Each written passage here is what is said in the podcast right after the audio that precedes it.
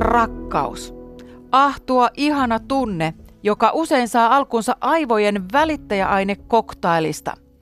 Kun koktail on nautittu loppuun, jäljelle jää kiintymys ja läheisyys, jos hyvin käy. Mutta rakkaudella on myös varjopuolia, huolestuminen, pelko, ikävä ja mustasukkaisuus. Mitä on rakkauden syntymisen taustalla, entä miksi rakkaus loppuu? Näitä kysymyksiä pohtivat Tiede Ykkönen Extra-podcastissa Jaana Sormunen ja psykologi Katja Myllyviita. Tehdäänkö vielä yksi muiston hetki? Mutta sinun sydämesi. Pysähtyköön. Professori Lauri Nummenmaan johtama tutkimusryhmä julkaisi vuoden 2013 lopulla kehon tunnekartan, joka lämpimien ja kylmien värien avulla visualisoi missä puolin kehoa eri tunteet aivan konkreettisesti tuntuvat. Rakkauden tunne värittää lämpimin ja jopa kuumin värein lähes koko kehon, jalkoja lukuun ottamatta. No, varpaissa sentään on kuumotusta. Rakkaus siis aiheuttaa säpinää ympäri kehoa. Kaikkein eniten kehon toiminnot voimistuvat kasvojen, rintakehän ja alavatsan alueella, ja käsivarretkin ovat valmiustilassa. Rakkaus saa siis kasvot hehkumaan, sydämen sykkimään, vatsassa lentelee perhosia ja housuissakin sykähtelee. Myös kädet ovat valmiit halaamaan ja koko ihminen on täynnä positiivista energiaa. Minä olen niin onnellinen. Me menemme naimisiin. Miksi se rakkauden tunne on niin voimakas? Joskus tuntuu siltä, että pakahtuu rakkaudesta. Oli se sitten romanttista rakkautta tai, tai vanhemman rakkautta lapseen tai rakkautta johonkin eläimeen. Mikä tekee siitä rakkauden tunteesta niin voimakkaan? Mä ajattelen, että toi on niin kuin lahja, jos kokee sen niin kuin pakahduttavana ja isona tunteena, mikä on vielä tällä miellyttävien tunteiden sektorilla, niin ihanaa, että voi kokea sellaista, koska aina sellainen ei olisi mahdollista. Mutta että jos lähdetään tähän biologiaan, niin, niin tätä tunnetta tarvitaan, että tämä hoivaaminen tavallaan niin kuin toteutuu, jos mä mietin, mietin pieniä lapsia, että tämä pieneen vauvaan rakastumisen pitää olla aika intensiivinen kokemus. Usein semmoinen niin kuin joku tuttuuden tunne siinä rakkauden kohteessa viehättää, että siellä on jotain tunnistettavaa. Kiintymyssuhdeteoreetikot on esittänyt niin, että, että heterosuhteissa usein ihastutaan johonkin sellaiseen kiintymyssuhdetyyliin, mikä, minkälainen oma isä on ollut, kun mä puhun nyt naisena tässä. Mutta ylipäätään niin tämmöinen tuttuuden tunne on niin helppo olla yhdessä. Tiede Ykkönen Extra Podcast-sarjassa käsitellään tunteita viimeisen päälle. Tämän rakkauden lisäksi inhoa, häpeää, kateutta, iloa, surua, vihaa ja pelkoa. Käyppä tunteilemassa. Rakkauden perässä jatketaan. Klassikkoromaani Laulu tulipunaisesta kukasta on tarina ison talon pojasta Olavista, joka riitauduttuaan isänsä kanssa pestautuu tukkilaisporukkaan. Koski kohisee ja veri virtaa kuumana suonissa, kun Olavi hurmaa ja kaataa naisen toisensa perään. Ihastuksensa Olavi kuitenkin sysää syrjään aina uudelle paikkakunnalle siirtyessään, kunnes eteen astuu Moision ylpeä tytär Kyllikki. Ja minä toivoisin... Mitä sinä toivoisit? Se koskee sinua, Kyllikki. Sano vaan. Kyllä minä voin sen kuulla. Minä toivoisin, että me eroaisimme vihamiehinä. Vihamiehinä? Niin.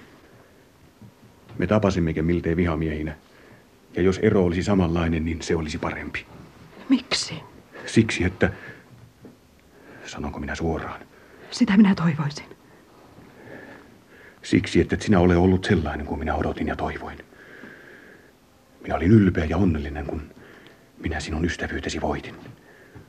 Mutta minä luulin samalla, voittavan jotain muutakin. Ja että se muu oli lämmintä, suurta ja kokonaista. Oletko sinä itse ollut lämmin ja kokonainen? En. Mutta minä olisin voinut ja tahtonut sellainen olla. Vaan sinä olet estänyt. Me olemme nyt olleet viikon toisillemme jotakin.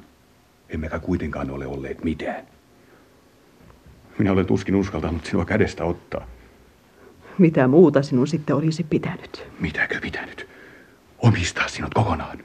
Kaikki tai ei mitään. Omistaa minut kokonaan. Tänään omistaa ja huomenna lähteä.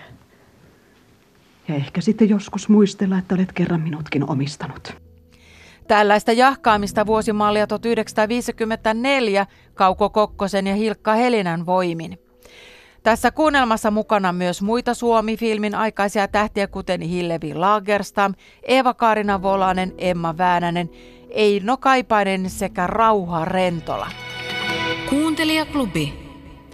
Sinikka ja Tiina Nopolan rakastettu heinähattu ja vilttitossu seikkailee jälleen areenassa. Nyt tällä kertaa jahdataan littoisten riiviötä. Kattilakosken Hanna ja Viltti Tossu plätsäyttelevät vesipalloja parvekkeelta. Lystiä kesti aikansa, kunnes poliisi Rillirousku sai oikein kunnon vetisen osuman. Siitä alkoikin syyllisen etsintä. Kun Rillirousku yritti vetää vaatekomeron ovea auki, Hanna veti toiselta puolelta. Anteeksi, Rillirousku sanoi tempaistuaan oven selälleen. Minä etsin sitä riiviötä, joka heitti ilmapallon päähäni. Onko hän niin hurja, että piti paeta komeroon? Hanna vilkaisi viltitossua epätietoisena. On. Hän on hirveän hurja, viltitossu sanoi. Riiviö on jo varmaan paennut parvekkeen kautta. Hmm, Rillirousku mietti. Hän on ilmeisesti laskeutunut parvekkeelta kuin apina. Hanna katsoi rillirouskua hölmistyneenä. Hän ei taida tietää, että se riiviö oli minä, Hanna ajatteli. Mutta jospa hän alkaa epäillä, minun täytyy pelastaa nahkani. Pakenin heti vaatekomeroon, kun kuulin, että se kauhea riiviö on tulossa, Hanna sanoi. Se oli viisasta, Rillirousku sanoi ja kurkisti vielä nojatuolin alle. Rillirousku on aivan märkä. Hanna ajatteli.